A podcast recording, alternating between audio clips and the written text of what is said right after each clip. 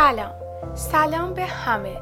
من فهیمه هستم و شما دارین به سومین پادکست چایلدهود ادویکیشن گوش می‌کنید. آیا می‌دونستین نوزادان تا حدود سن سه تا چهار ماهگی همه جا رو سیاه و سفید می‌بینن و توانایی تشخیص رنگ ها رو ندارن؟ موضوع پادکست امروز بررسی رشد شناختی دوران شیرخارگی ویژگی های حواس پنجگانه در این دوران و معرفی مرحله حسی حرکتی که نوزادان در اون قرار دارند. اگه یادتون باشه تو پادکست اول گفتیم که به مهارت تفکر و درک کودک رشد شناختی می‌گویند.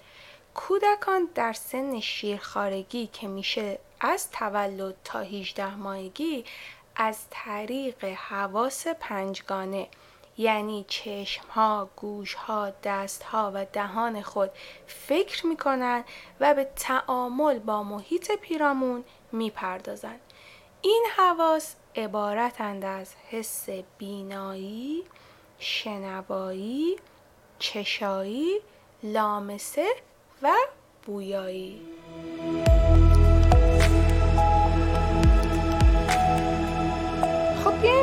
هر کدوم از این حواس در این دوران چه ویژگی هایی دارن. از حس بینایی شروع کنیم. بینایی نوزاد در ابتدا بسیار ضعیفه و نوزاد تا چهار ماهگی قادر به دیدن رنگ ها و همینطور اجسام از فاصله های دور و جزئیات زیاد یعنی نه رنگ ها رو تشخیص میده نه جزئیات رو می‌تونه به خوبی ببینه.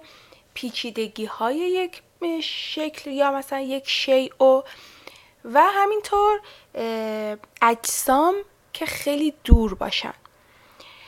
به این دلیل که اون قسمت از مغز که مربوط به تشخیص رنگ ها و شناسایی فاصله هاست تا سن سه چهار ماهگی آروم آروم در حال رشد و همینطور ساختن و تعامل رشته های عصبی با همدیگه است. بعد از سه چهار ماهگی که کودک توان دیدن رنگ ها رو پیدا می‌کنه ترجیح میده که در ابتدا رنگ های پایه و رنگ های اصلی رو ببینه در نتیجه ما به عنوان بزرگسال باید به این نکته توجه داشته باشیم و از تنوع رنگی بالا و رنگای خیلی تیره و شلوغ برای دیزاین و طراحی اتاق بچه استفاده نکنیم. به دلیل اینکه تمرکز کودک در ابتدا روی رنگ ها بسیار ضعیفه اولین چیزی که نوزاد شروع به شناسایی اون از طریق حس بینایی می‌کنه چهره مادره. که البته در یک ماهگی قادر به شناسایی چند تا اعضای خیلی ساده مثل چونه، لبها، چشم و موی سره و تا چهار ماهگی اجزای بیشتر و پیچیده تری رو می‌تونه شناسایی کنه. مثل موجه ها، ابروها، بینی و سایر اجزای صورت با جزئیات بیشتر. و رفته رفته تا سن یک سالگی تغییرات با سرعت خیلی زیادی رخ میده به طوری که در سن یک سالگی کودک به دیدن طرحهای پیچیده و با جزئیات بیشتر علاقه من میشه. تنوع رنگ ها رو درک می‌کنه و از دیدن وسایل متنوع لذت می‌بره ولی فراموش نکنیم که حتی در یک سالگی هم کودک ترجیح میده که همچنان قیافه ها و چهره های آشنا رو ببینه و با اونها راحتتر ارتباط برقرار می‌کنه حالا این نکته می‌خواد به ما چی بگه؟ می‌خواد به ما بگه که به طور مثال اگر ما میریم یه مهمونی که توی اون افرادی هستن که چهرهاشون برای کودک ما ناآشناست کودک خودمون رو در آغوش دیگران نگذاریم. به این دلیل که حس امنیت و آرامش رو به کودک ما نمیده. چون چهره اون فرد براش آشنا نیست. پس اگر توی مهمونی یک آدمی میاد به ما میگه که مثلا یه بچه 6 7 ماهی که تو بغل ماست و از ما می‌خواد که بغلش کنه ما لزوما به خاطر اینکه مثلا دل دوستمون یا فامیلمون رو نشکنیم نباید بیایم این حس عدم امنیت و آرامش رو برای کودک خودمون به وجود بیاریم. و از نکته دیگه که می‌خواد بهمون بگه اینه که اگر براتون مقدوره از فرستادن نوزاد یک ساله به مهد کودک خودداری کنید. به این دلیل که کودک هنوز توانایی تشخیص و ارتباط برقرار کردن با چهره های مختلف رو نداره و اگر واقعا براتون مقدور نیست و مجبور به این کار هستین آشنا شدن کودک به مربی جدید و عادت کردن به چهره های جدید حتما حتما در کنار کودک خودتون در مهد کودک بمونید. حداقل بین یک هفته تا ده روز از ساعتهای کم شروع کنید. همزمان که خودتون در کنار کودکتون در مهد کودک حضور دارید اجازه بدید که کودک شما کم کم کم جذب مربی جدید بشه و با چهره مربی جدید آشنا بشه.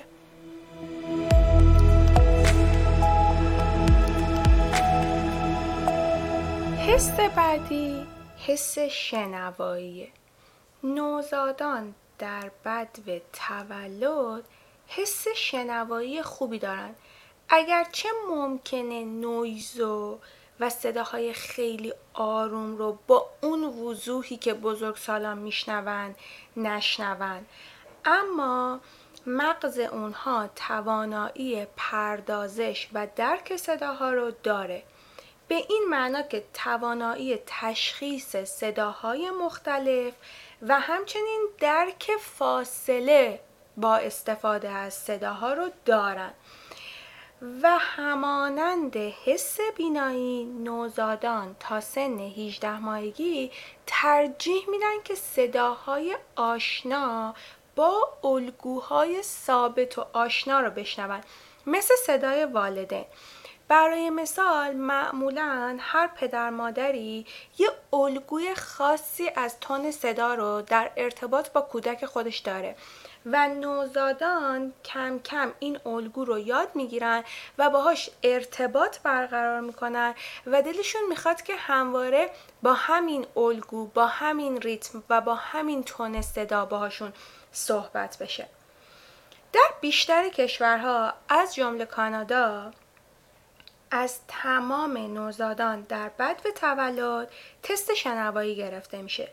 اگرچه تحقیقات ثابت کردن که نوزادان ممکنه در بدو تولد هیچ مشکل شنوایی نداشته باشند ولی به تدریج این مشکل رو پیدا کنند.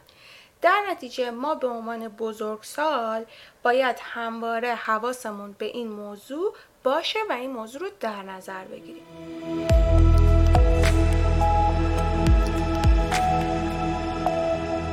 حس بعدی که می‌خوام راجبش صحبت کنم حس چشایی نوزادان توانایی تشخیص مزه های مختلف رو از همون ابتدای تولد دارن. ولی ترجیحشون مزه های شیرین و هر طعمی که نزدیک به طعم شیر مادر باشه. نکاتی که باید بهشون دقت کنیم اینه که تغذیه مادر در طعم شیر مادر به شدت تاثیر می‌ذاره. در نتیجه مادر تا زمانی که از شیر خودش به نوزاد میده باید مراقب تغذیه خودش باشه. همچنین حس چشایی مهمترین حس در شناسایی محیط پیرامونه. به این معنا که کودک از این حس برای شناسایی و کشف محیط پیرامون خودش استفاده می‌کنه. از این طریق که هر شیء بیرونی رو با گذاشتن در دهن خودش سعی می‌کنه که اون شی رو بشناسه. پس اولا ما باید حواسمون به وسایلی که در محیط هست و کودک ما نوزاد ما باش در ارتباط هست باشه. باید وسایل امن و سیفی رو برای بچه همون تهیه کنیم. ثانیا از بهداشت این وسایل اطمینان خاطر کسب کنیم. به عنوان مثال بهتره که حداقل یک روز یا یک روز در میون اسباب بازی های نوزاد کامل شسته بشه و موقع خرید اسباب بازی و وسایل کودک به مواد تشکیل دهنده و اون موادی که در ساختش استفاده میشه دقت کنیم که اون مواد برای کودک ما ضرر نداشته باشه اگر کودک ما اون وسایل در دهن خودش بگذاره. و نکته آخر اینکه به کودکمون این اجازه رو بدیم که با سرعت دلخواه خودش غذاهای مختلف رو تجربه کنه. ولی هرچی تنوع غذایی کودک بیشتر باشه زائقه کودک با طعمای مختلف بیشتر آشنا میشه و علاقه کودک به طعمای مختلف درش به وجود میاد. این علاقه در کودک به وجود میاد. دقت داشته باشین که به هیچ وجه به غذای نوزادمون تا 18 ماهگی نمک و شکر اضافه نکنیم و همینطور از غذاهای پراسس شده استفاده نکنیم. معمولا سن دوازده تا 18 ماهگی زمانیه که کودک کم کم این عادت رو که همه چی رو در دهان خودش بگذاره رو کنار می‌ذاره و از طریق حسای دیگه بیشتر به شناخت محیط پیرامون خودش می‌پردازه.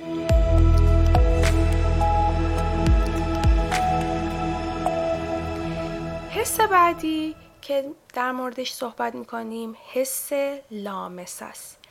حساس ترین حس کودک در دوران شیرخارگی حس لامس است و ما به عنوان بزرگسال باید خیلی حواسمون به این نکته باشه. نوزاد در ابتدا در مقابل لمس شدن به صورت اتوماتیک واکنش نشون میده. ممکنه این واکنش تکون دادن دست یا پاش باشه یا ممکنه لگت زدن باشه. ولی هیچ کنترلی روی این واکنش های ناخودآگاه وجود نداره. اما کم کم در تعامل با محیط قادر به کنترل واکنش های خودش میشه.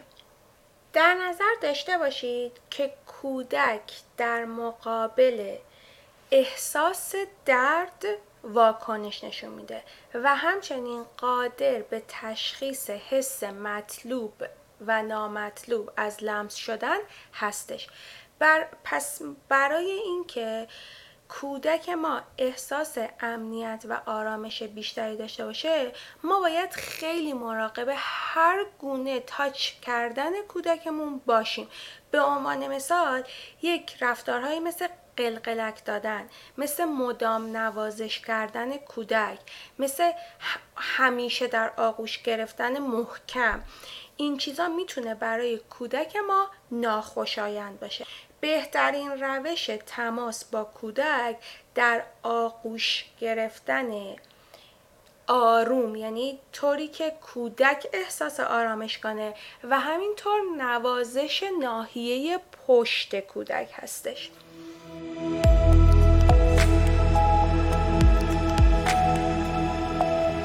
و پنجمین حس حس بویاییه.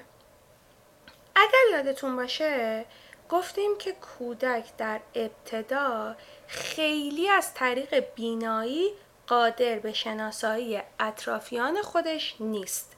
در این مرحله کودک از طریق حس بویایی اطرافیان خودش و والدین خودش رو می‌شناسه.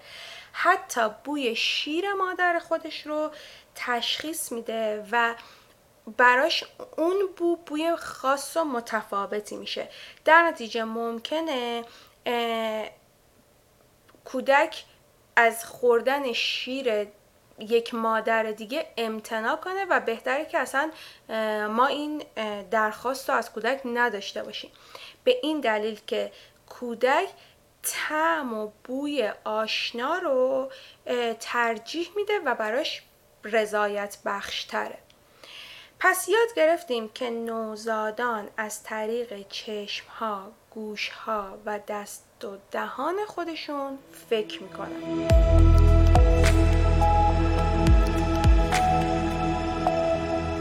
طبق نظریه پیاژه کودک در دوران شیرخارگی در طبقه حسی حرکتی وجود داره.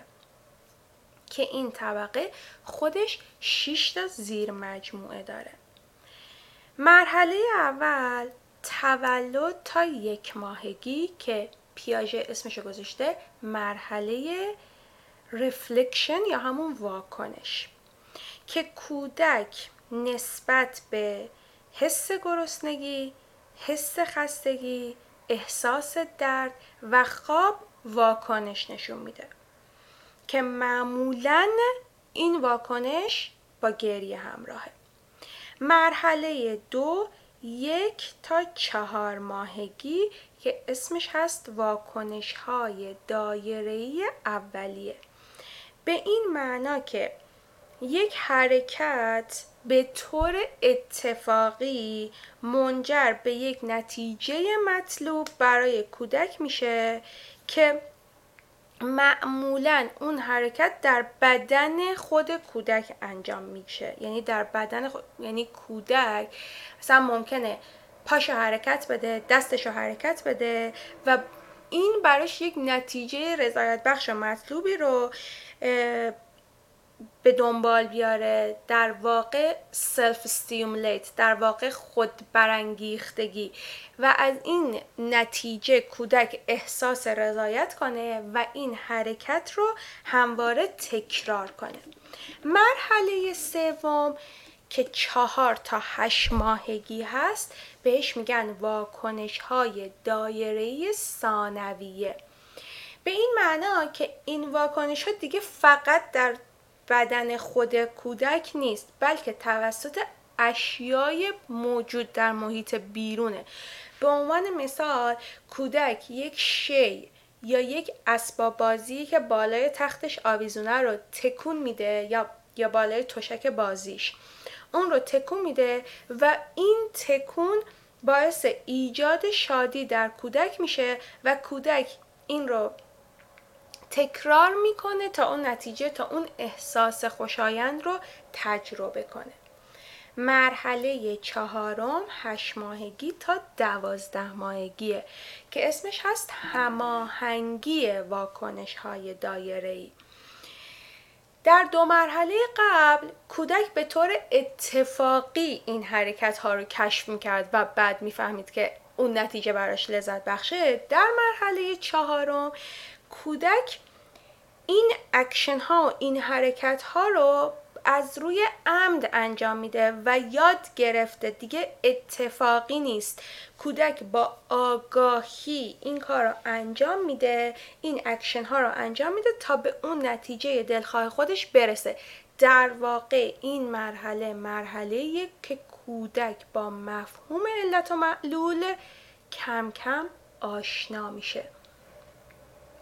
به عنوان مثال یه ممکنه در اتاق خواب خودش یا میز سر میز غذای خودش یک شیئی رو ببینه و با حرکت دادن اون شی اون احساس رضایت خاطر رو درش ایجاد بشه که در واقع ما بهش میگیم بازی. مرحله پنجم دوازده ماهگی تا 18 ماهگی اسمش هست واکنش های دایره سومین دوره. در این مرحله کودک فعالانه به کشف محیط پیرامون خودش می‌پردازه. به این معنا که می‌دونه که هر اکشنی چه reaction ی رو به دنبال داره.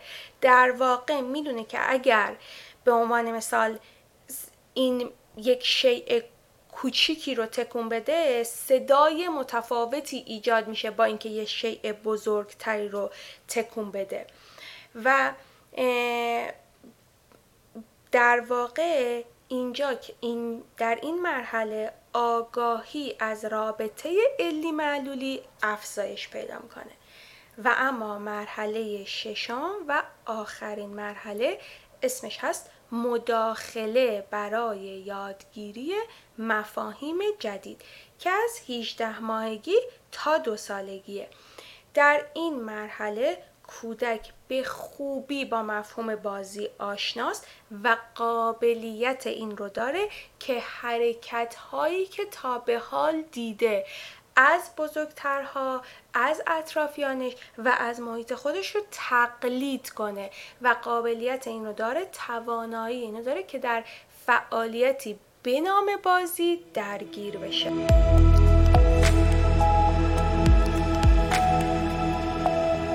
این بود مختصری از رشد شناختی در دوران شیرخارگی اینکه نوزادان از تولد تا 18 ماهگی چه مراحلی رو پشت سر می‌ذارن از نظر پیاژه در کدوم مرحله قرار دارن و همینطور حواس پنجگانه در این دوران چه ویژگی هایی داره. امیدوارم که این پادکست براتون مفید واقع شده باشه. لطفا مثل همیشه منو در جریان سوال ها کامنت ها انتقادات و نظرات خودتون قرار بدید. ممنون تا پادکست دیگه و درود دیگه. بدرود.